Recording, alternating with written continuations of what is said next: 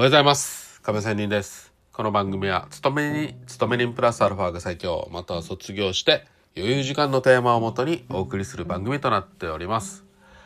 今日も FX の話をしたいと思います。えーと、皆さんどうです。か最近買っています。かはい。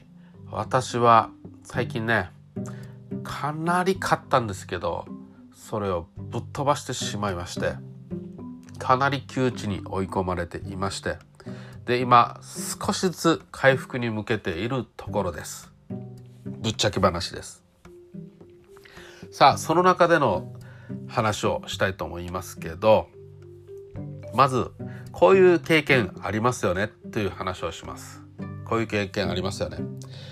まずね、えーちょっといつもねよりロット数を思わず難品にやってしまって損失がそれで膨らんでしまうってありますよね。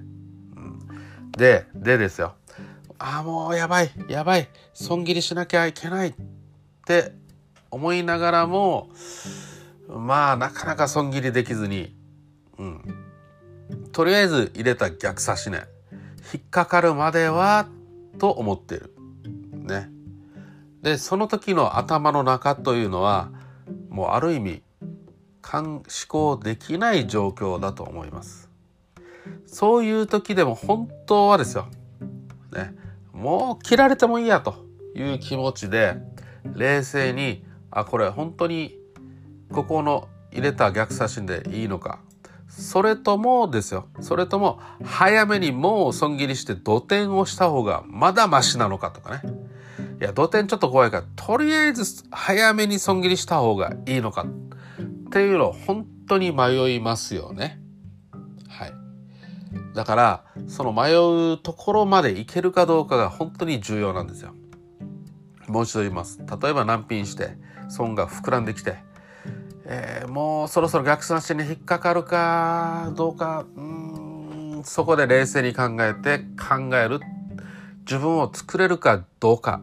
これこそが本当に大事なところです。本当はですよ、その、そこに行く前に、その前にですよ、手前に、はい、もう引きつけて引きつけてポジションを取る。もうそれのみです。で、外れたらさっと切る。ね。15ピップスほどで、まあこの、初めて具体的に言いましたけど、15ピップスまたは最大でも20ピップスほどで切る。で15または20ピップスほどで切る切っても自分にとってはですよ。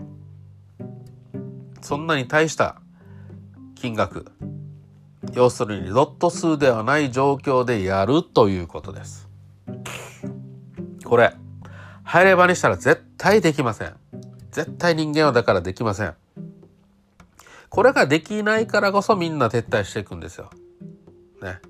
で、私は本当にある意味究極的には、ロット数入ればだろうが、低ればだろうが、ピップス数でトレードしてる人は本当に最強だと思います。いいですか？ピップス数でトレードする。うんこれのみですよ。ね。